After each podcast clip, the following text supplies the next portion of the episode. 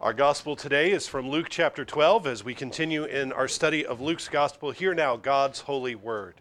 In the meantime, when an innumerable multitude of people had gathered together, so that they trampled one another, he began to say to his disciples, first of all, Beware of the leaven of the Pharisees, which is hypocrisy. For there is nothing covered that will not be revealed, nor hidden that will not be known. Therefore, whatever you have spoken in the dark, will be heard in the light, and what you've spoken in the ear, in the inner rooms, will be proclaimed on the housetops. Thus far, the reading of God's word. Let us give thanks together. Father, we praise you and we give you thanks for your holy word, and we ask that we might not simply hear it today, but that it might penetrate our hearts, that it might convict us, that it might, uh, that, that it might change us and transform us, that this time in and under your word might be productive and fruitful. So we praise you and we ask you to send us your Holy Spirit to, uh, to do this good work in us. And may the words of my mouth and the meditations of all of our hearts be acceptable in your sight, O God, our rock and our nearest kinsman. Amen. Amen. People of God, fear is a powerful motivator. There may be many things that motivate us and propel us to action. Some of us may be motivated by money or motivated by a sense of purpose. Uh, we're motivated by the idea of having influence and helping, or we're motivated when other people appreciate what we do, uh, some act of love or compassion that you know people are really going to appreciate. These are all these are all motivators and they're all good ones, but fear taps into something deep within us that generates the most immediate visceral response. You can get uh, a, an immediate response, or rem- immediate reaction out of fear like no other motivator. Fear makes us acutely uncomfortable. And fear evokes that panicked fight or flight response, that that doesn't always follow the best decision making skills as we scramble to get back to a comfortable place. When we are afraid, we want to be as comfortable as quickly as possible. So we're constantly battling so many different fears. We are afraid of pain and afraid of disease. We're afraid of being hurt emotionally. We're afraid of being abandoned. We're afraid of loneliness. We're afraid of failure. We have a fear of not being accepted or appreciated by other people. We are afraid of missing out on an opportunity. We're afraid of the unknown, afraid of the future. And most of all, uh, above all things, we're afraid of death, which combines many of those fears.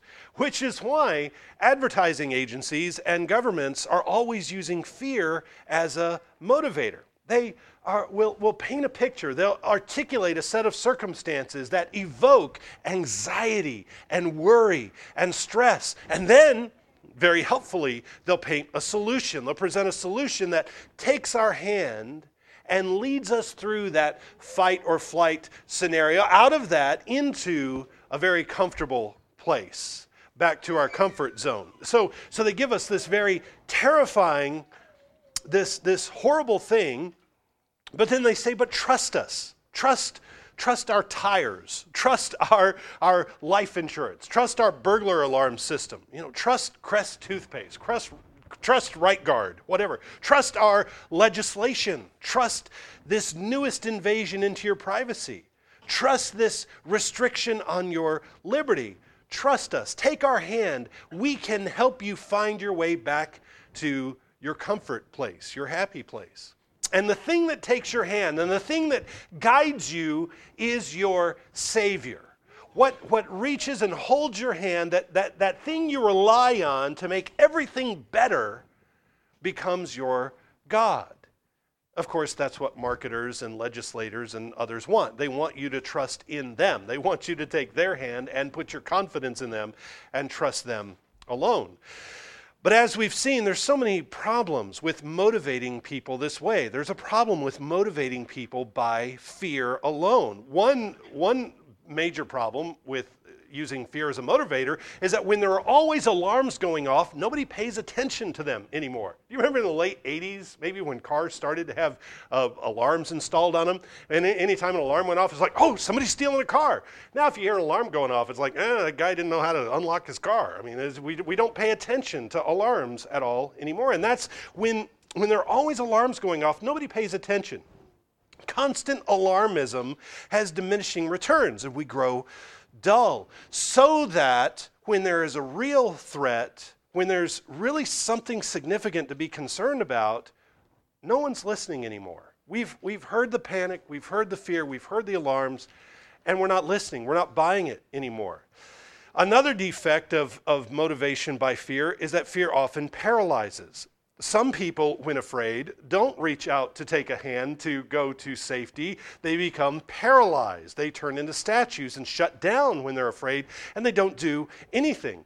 When you pair fear with doubt, it destroys motivation. It kills any kind of forward progress. Am I, if, if I'm afraid and I don't have any faith in a kind and loving Heavenly Father who's going to be the one to take my hand and, and lead me through this, if I don't have that, then I'm frozen.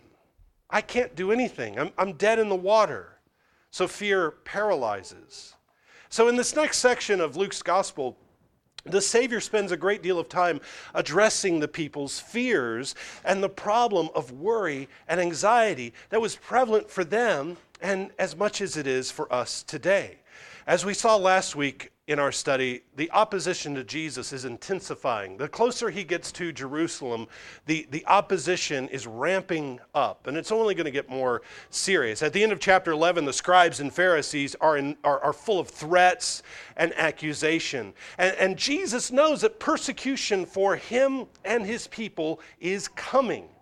And behind that, greater tribulation for Israel is coming, as God is going to judge and destroy the old world of the, of the old covenant. And he's going to bring in the new heavens and the new earth. So the situations that are coming their way, Jesus knows what's coming. These situations are going to be less comfortable, more painful, more troublesome, and he wants his people, his disciples, to be prepared for what is coming. He knows that persecution is coming, and he doesn't want them to be surprised, and he doesn't want them to fear. He doesn't want them to panic. He doesn't want them to be out of their minds. And he doesn't want them hanging on to the old world as a safety, as, as, as holding on to that hand as if that's what's going to bring them through it.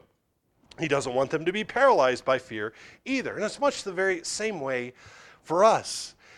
It feels like we've gotten a short reprieve in our culture from persecution. If you were to ask me this question last year, is persecution headed our way? Well, obviously, yes. It does look like we are bound for persecution. They start with the florists and they start with the, the wedding cake bakers, but we're right behind it. And, and they're coming and they're not going to be happy with anybody who believes the Bible. They're not going to be happy with anybody who trusts the Lord Jesus. I mean, that's just the way it's going to be. But we've gotten a reprieve, it feels like. We've gotten a short window that we don't, obviously, we don't deserve as a nation, a, a window where it feels like judgment is reserved. But if there hasn't been repentance, if there hasn't been any kind of real evidence of, of revival or reformation, that, that means judgment is still coming. And we have to be, we have to be ready and not be naive and be ready to stand fast without fear. And that's the same kind of message that Jesus is, is preaching to his disciples. You need to be ready for what's coming, know that it's coming, and be able to stand fast against this persecution that's headed your way. Israel, at the time when Jesus comes, Israel is a neurotic and anxious nation referring again back to what we read last week, uh, this controversy about hand washing. They are compulsively obsessing over, over all these little things, tithing out of their spice rack, all these petty particulars about purity rituals, keeping themselves clean from an increase, increasingly dirty world, inventing new regulations. And in all of this anxiety, they've become idolaters. They're trusting in their purity. They're trusting in their national identity as the thing that's going to take their hand and lead them to safety. But they're not delighting in the God of creation. They're not delighting in, in uh, God's providence as, and, and Him as the source of their salvation. So then Jesus addresses their fear and anxiety straight on. After dinner with the Pharisee, we read last week, we find him the next day or a few days later surrounded by so many people that they're stepping on each other. Luke says the people are trampling one another to get to Jesus. And Jesus then finds this opportunity to address them and, and, and address their fears. And he hits several of them. The first one he takes on is this fear of man, which leads to being concerned only by uh, being concerned with, with appearances, being concerned and, and focused only on externals. I read this just a second ago, but we're going to read about half of this chapter. So let me pick up and read what Jesus said again. He said, Beware of the leaven of the Pharisees, which is hypocrisy. For there is nothing covered that will not be revealed, nor hidden that will not be known. Therefore, whatever you've spoken in the dark will be heard in the light, and what you've spoken in the ear in inner rooms will be proclaimed on the housetops. What is he, what is he addressing there? This hypocrisy of the, uh, the Pharisees, this leaven of the Pharisees, he says.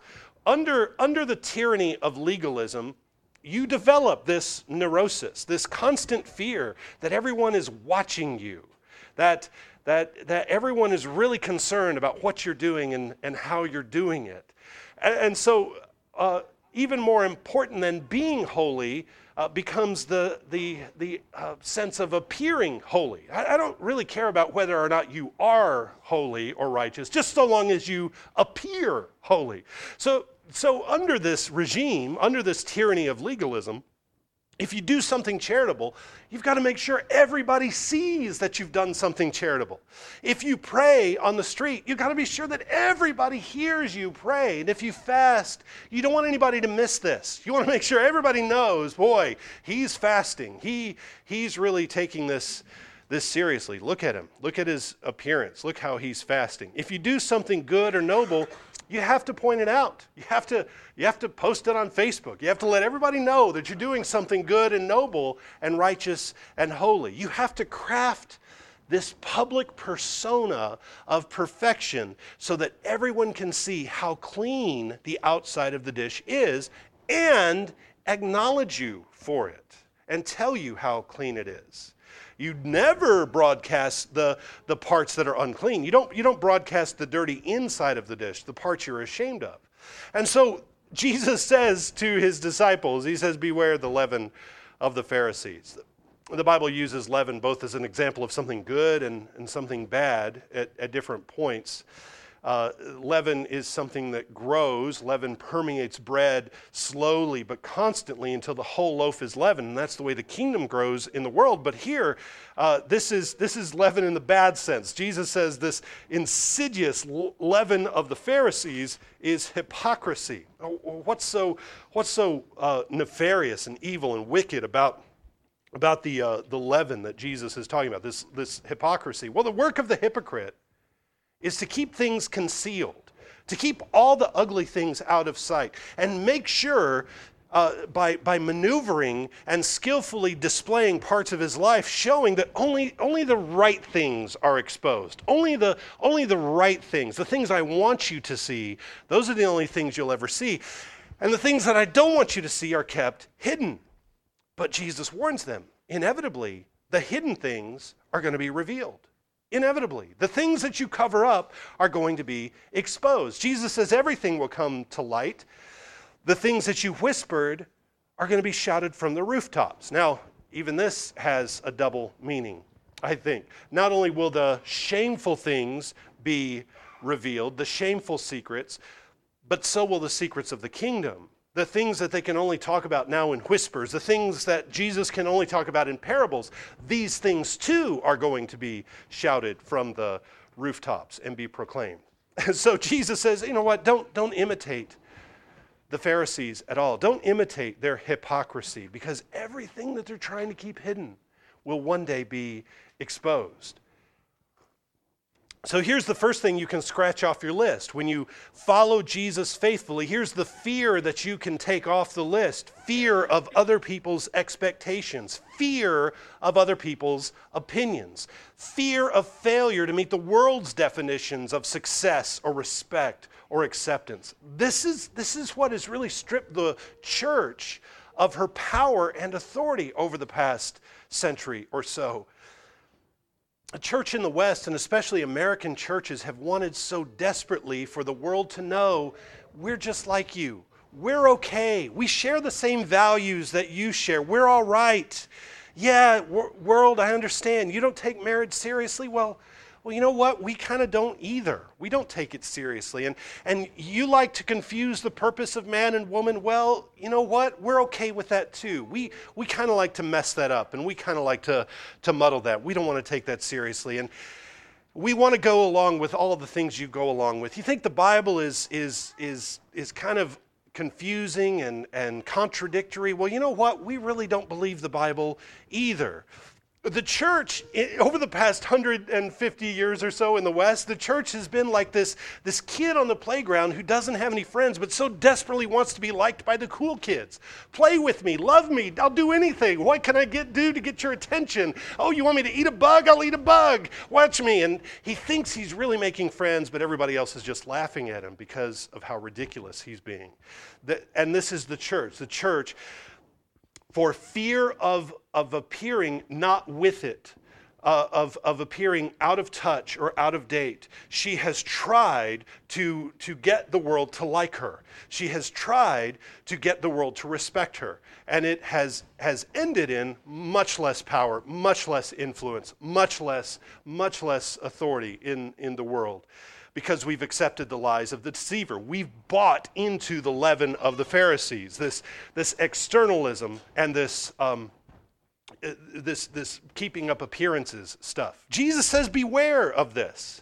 And right on the heels of that, he addresses the fear of persecution. Verse 4 I say to you, my friends, do not be afraid of those who kill the body, and after that have no more that they can do. But I will show you whom you should fear. Fear him who after he has killed has power to cast into hell. Yes, I say to you, fear him. Are not five sparrows sold for two copper coins, and not one of them is forgotten before God? But the very hairs of your head are all numbered. Do not fear, therefore, you are of more value than many sparrows. What Satan wants you to fear, and what the persecutor wants you to fear above all things, is death. He wants you to think that death is the worst thing that can happen to you.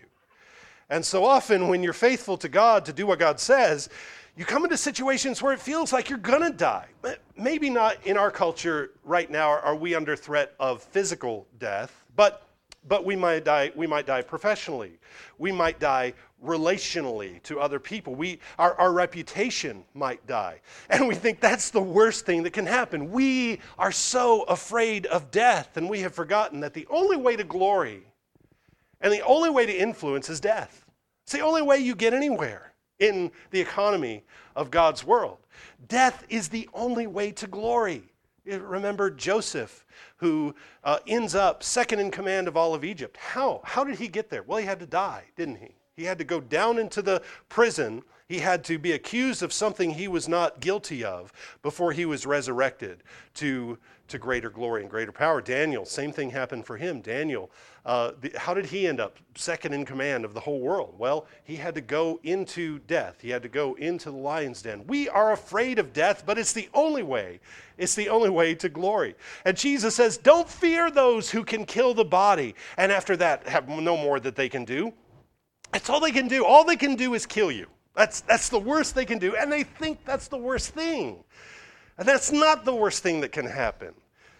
Jesus says, rather fear him who has the power to cast you into hell. Fear him. Now, some commentators have said Jesus is talking about Satan there. Satan is the one you should fear who can cast you into hell, but Satan doesn't have that authority.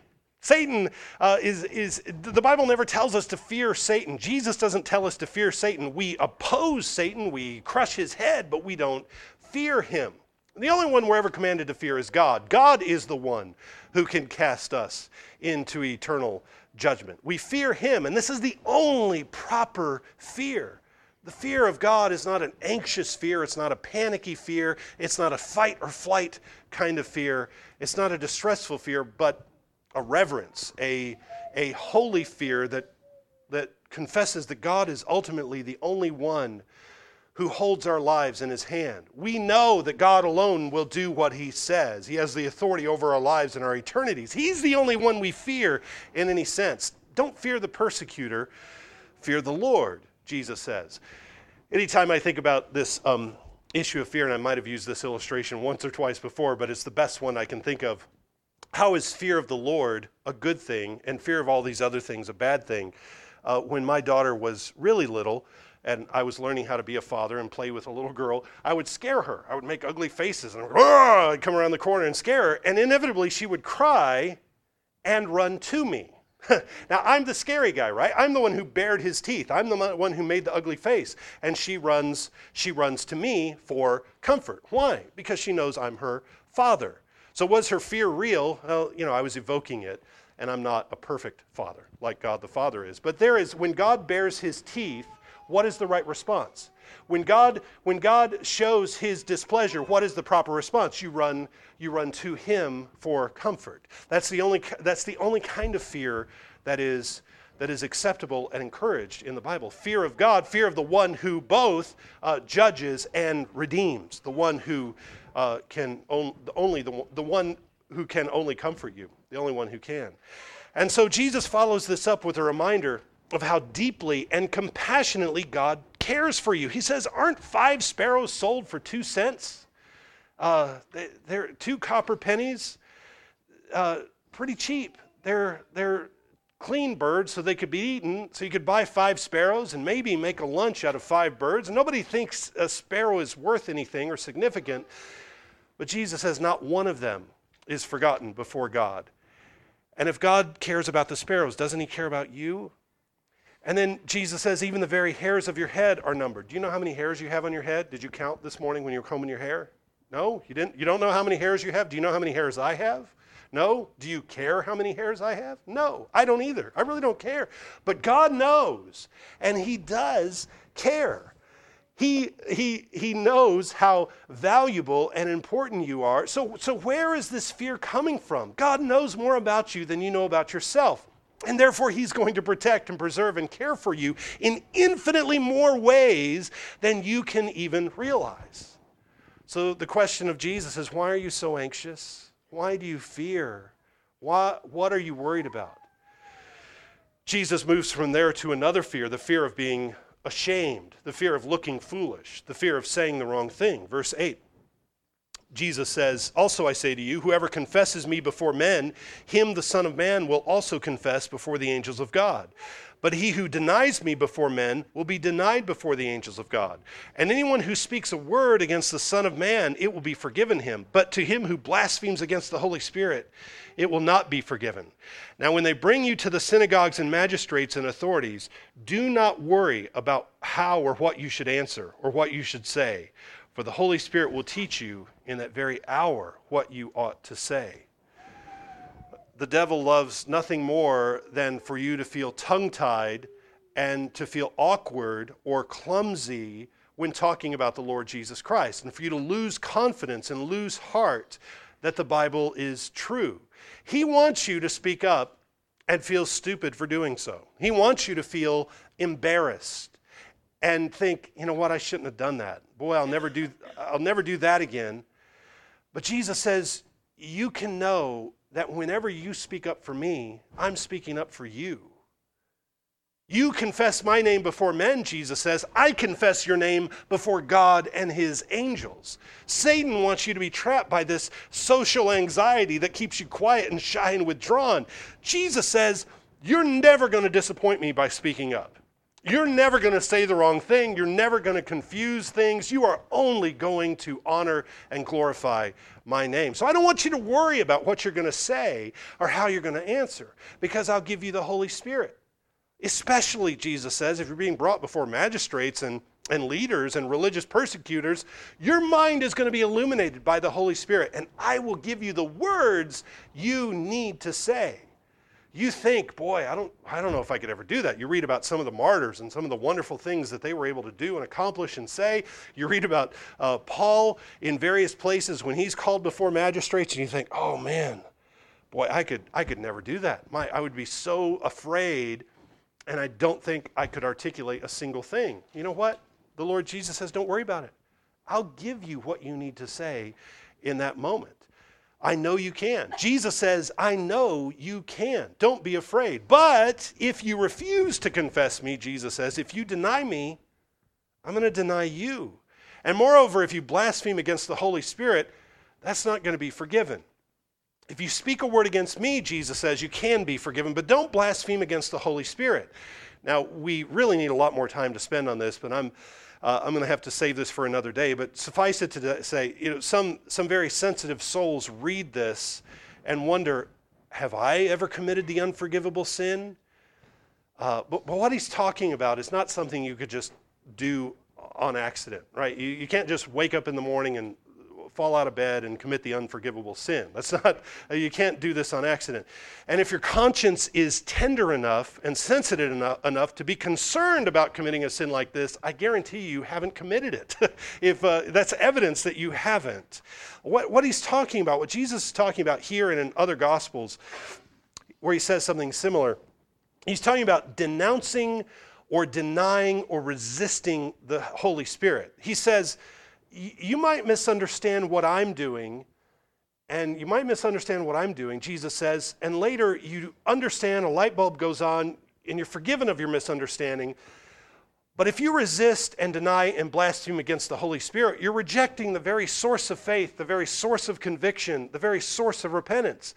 So, so in context here, there are those who are afraid of what men might do to them and because they're so terrified of persecution, they then reject the Holy Spirit and, and say all kinds of exaggerated, wild things about God and His Word to demonstrate no, I'm not going to submit to the Holy Spirit. And Jesus says, as long as you remain in that spot, as long as you resist the conviction of the Holy Spirit, no, there's no forgiveness for you. That's, that's, the, only, that's the only route. Now, Jesus is interrupted at this point by someone who is hoping that he'll settle a dispute. Verse 13. One from the crowd said to him, Teacher, tell my brother to divide the inheritance with me. But he said to him, Man, who made me a judge or an arbitrator over you? And he said to them, Take heed and beware of covetousness, for one's life does not consist in the abundance of the things he possesses. Then he spoke a parable to them, saying, The ground of a certain rich man yielded plentifully. And he thought within himself, saying, What shall I do, since I have no room to store my crops? So he said, I will do this. I will pull down my barns and build greater, and there I will store all my crops and my goods. And I will say to my soul, Soul, you have many goods laid up for many years. Take your ease, eat, drink, and be merry. But God said to him, Fool, this night your soul will be required of you. Then whose will those things be which you have provided? So is he who lays up treasure for himself and is not rich toward God. If uh, you've ever taught a class, sometimes you'll be teaching and somebody will raise a question that's so completely off the topic that you think, how do I get this back on track? Wow, this, this is really out of left field. And that's what Jesus does here. In the middle of this teaching, a young man comes up and insists, Jesus, you need to sort out this complicated inheritance dispute. You know that in Israel, land was not just property, it wasn't just real estate.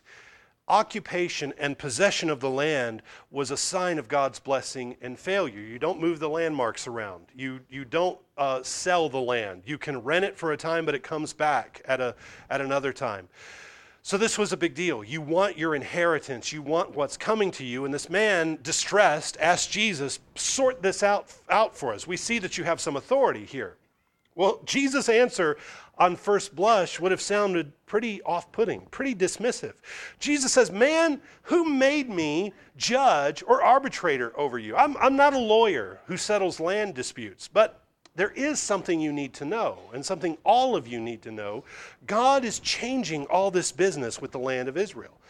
We aren't doubling down on our connection to this place, this land. All land is going to be sanctified. All land is going to be holy land. The whole earth is the promised land. The, the place I want my people to possess and thrive in is the whole earth. So, since things are changing here, you need to not cling to those things that are going away.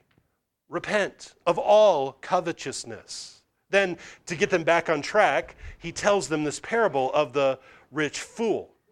In the parable, Jesus tells a wealthy farmer has an amazing harvest. His barns are full, and he has no place to put everything he's received. So he decides to pull down his barns and build bigger ones. This will solve his problem. And he says, I can kind of relax and enjoy my wealth for many years.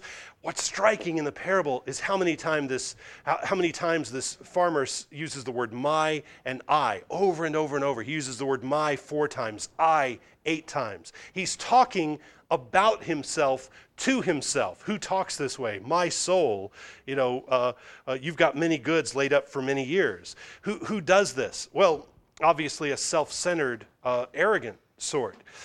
He's not considering how he might use his, his wealth and this good blessing to serve other people. He's not factoring in how to invest his wealth wisely in the community. How might others be served by this great bounty? Are there others who are going to go hungry for lack of food while I have these great silos full of grain? He never gives thanks to God who gave him this harvest, nor does he factor into things the fact that his very life is on loan from God. So on that night, God calls the note on his life. And God says, Fool, this night your soul will be required of you. Now, who's going to be the beneficiary of all your stuff? Jesus says this is the way it is for everyone who lays up treasure for himself and is not rich toward God. So, in other words, what kind of rich do you want to be? Rich in the kinds of things you build up and then leave for someone else when you die? Uh, things you leave for your children to fight over, like this young man and his brother? Or are you going to be rich in the way that God defines rich? Rich in mercy, rich in friends, rich in compassion, rich in the joy of the Savior and all his good gifts. It's really two drastically different ways of living that Jesus is describing. So the man represents, this rich farmer in the parable represents a greed that can never have enough, a greed that is never satisfied, that is shot through with the worry, this underlining fear that he won't have enough, that God won't provide, that God is not faithful to give you what you need. So Jesus turns back to his disciples and he instructs them to reject all of this. Now, I'm going to I'm gonna read the next uh, 10 or so verses, and we'll, we'll end uh, with that section. The reason I'm taking such a big bite today is I, I do want to make some progress in Luke's gospel, and all of this goes together. It all really does fit together. So let's read from verse 22 forward. Then he said to his disciples, Therefore I say to you, do not worry about your life, what you will eat, nor about the body, what you will put on. Life is more than food, and the body is more than clothing. Consider the ravens, for they neither sow nor reap, which have neither storehouse nor barn, and God feeds them. Of how much more value are you than the birds? And which of you, by worrying, can add one cubit to his stature? If you're then not able to do the least, why are you anxious for the rest? Consider the lilies, how they grow. They neither toil nor spin. And yet I say to you, even Solomon in all his glory was not arrayed like one of these. If then God so clothes the grass, which today is in the field and tomorrow is thrown into the oven, how much more will he clothe you, O you of little faith? And do not seek what you should eat or what you should drink, nor have an anxious mind. For all these things the nations of the world seek after, and your Father knows that you need these things. But seek the kingdom of God, and all these things will be added to you. Do not fear, little flock, for it is your Father's good pleasure to give you the kingdom. Sell what you have and give alms. Provide yourselves money bags which do not grow old, a treasure in the heavens that does not fail, where no thief approaches nor moth destroys. For where your treasure is, there your heart will be also. It's very simple, and it's very plain. Do not be anxious for your life sure you can make reasonable plans about you know what you're going to cook for dinner tuesday night what you're going to what you're going to wear next week what you're going to need and when you're going to need it and how you're going to get it. But don't be consumed over worry about these things. Jesus says look at the ravens those big black annoying birds that don't have farms. They don't they don't put food back for tomorrow and they eat. How much of more value are, are you he says, Which of you by worrying can add one cubit to his stature? And the language there might have a double meaning. It might either mean, how many of you by worrying can add a, few inches to your height? Can you do that? Can you really stress and worry really hard and be taller tomorrow? You can't. Or it might mean, which of you by worrying can add an hour or two to his life? Can you stress and worry and add a week to your life by worry, by stress? How about an hour? Can you add a minute to your life? Now, can you shorten your life by worry? Can you shorten your life by anxiety? Well, yeah, you can do that. But if you can't add the tiniest little thing to your life by worry, by anxiety, if anxiety is not the road to blessing and benefit, Jesus says, Why, why are you doing it? Look at the flowers of, of the field, Jesus says. They don't work. Flowers, they don't make clothes. And even Solomon in all his glory were not dressed as nicely as they are. The flowers in the field shoot up today, and we mow them down tomorrow. And if God clothes them with glory, will he not also clothe you with glory? Don't worry about food and drink and what you're going to wear. All these things, Jesus says, these are the things that the nations of the world worry about. These are the things the Gentiles care about. But you have a Heavenly Father who knows what you need. If you didn't believe that there was a compassionate, caring, loving creator superintending the whole cosmos, if you didn't believe that, it would make sense to worry. In fact, if I didn't believe that there was a creator, my Father in heaven, covering all of creation and all of time with his love, if I didn't believe that, you might as well put me in a room and throw away the key. I would be out of my mind with anxiety and fear. I, I, I, don't need, even think I could dress myself. It makes sense to worry if you don't believe in a loving Heavenly Father because you have no foundation, you have no narrative, you have no perspective on what is going on. But you, little flock, Jesus says, you don't worry like that. Don't act like you don't have a heavenly Father who loves you more than the flowers and more than the birds. Don't act like he uh, doesn't know what's best for you and doesn't give you what he knows you need. So Jesus brings this instruction to close with that gentle statement Do not fear, little flock, for it is your Father's good pleasure to give you the kingdom. And this is the last fear that he addresses the fear that God might not do what he says, the fear that God, God might not really have your best interest in mind, that he might not really love you. God might not really be the kind of father who, who wants to do good for his children. He doesn't want to be gracious to me, I'm afraid, because, because he's angry, or maybe because he's disinterested, or maybe he has more important things to do than love me. Or, or maybe if he is good to me, maybe it's kind of a begrudging, a forced good. Maybe he's like a judge who, uh, who has to let somebody off on a technicality. You know, I just, I just kind of slipped out, uh, and, and, and he has to roll his eyes and say, Well, okay, you got out of this one, and so, yeah, I'll let you go if it has to be that way. That's not our Heavenly Father. None of it is. Jesus destroys this line of thinking by saying it is the Father's good pleasure to give you the kingdom. He wants for you to rejoice and love and be happy in all that He has given you.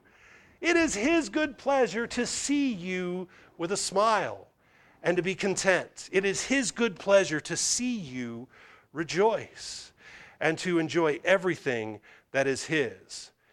So much that he he wants you to be generous as well. You can sell the stuff you don't need, Jesus says. You can give alms. You don't need to fret about money. Don't be nervous about giving because God has more resources to give you than you can give away. He, he's got more to reward you and love you with than you can ever give away in a lifetime.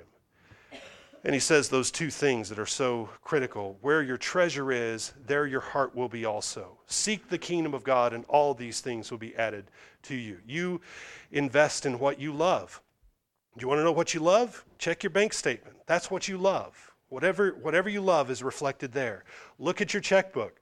And, and the call of Jesus is to put the kingdom of God first before everything. Whatever we prioritize over the kingdom of God, we lose. Nothing is more important than his kingdom. Well, let me try to quickly, quickly uh, wrap this up. We are an anxious people, we are a fearful people. generally speaking, as moderns, as Americans, even as evangelicals, we are an anxious people, and what that indicates is that we are invested in all the wrong things. Our investments are in shaky stocks, and uh, we are reaching out in the darkness, in fear, and taking the hand of false saviors. We are taking the hand of false deliverers to lead us out of the darkness and into a place of safety. And those false saviors inevitably fail us. They weren't designed to save us, they weren't designed to deliver us, they were designed to fool us, they were designed to trick us. So when you are anxious, and when you are afraid, and when you are fearful, reach out, yes, but take the hand of the Father who is the only one who can deliver you. He's the only one who cares for you. He's the only one who knows you and who knows what you need. Let's give thanks. Father in heaven, we praise you that you are just such a father, that you do care, that you do clothe the field with glory, and that you care for the birds. And so, looking at those things, we know indeed you care for us. Uh, we are your children, we're your precious possession, your treasure. And so may we rest in this, especially this day. Uh, Father, help us in, in, uh, in any time where there's uh, persecution or trouble or tribulation, that we might not forget this, but seal this to our hearts now and cause us to trust in you. We pray this in Jesus' name. Amen.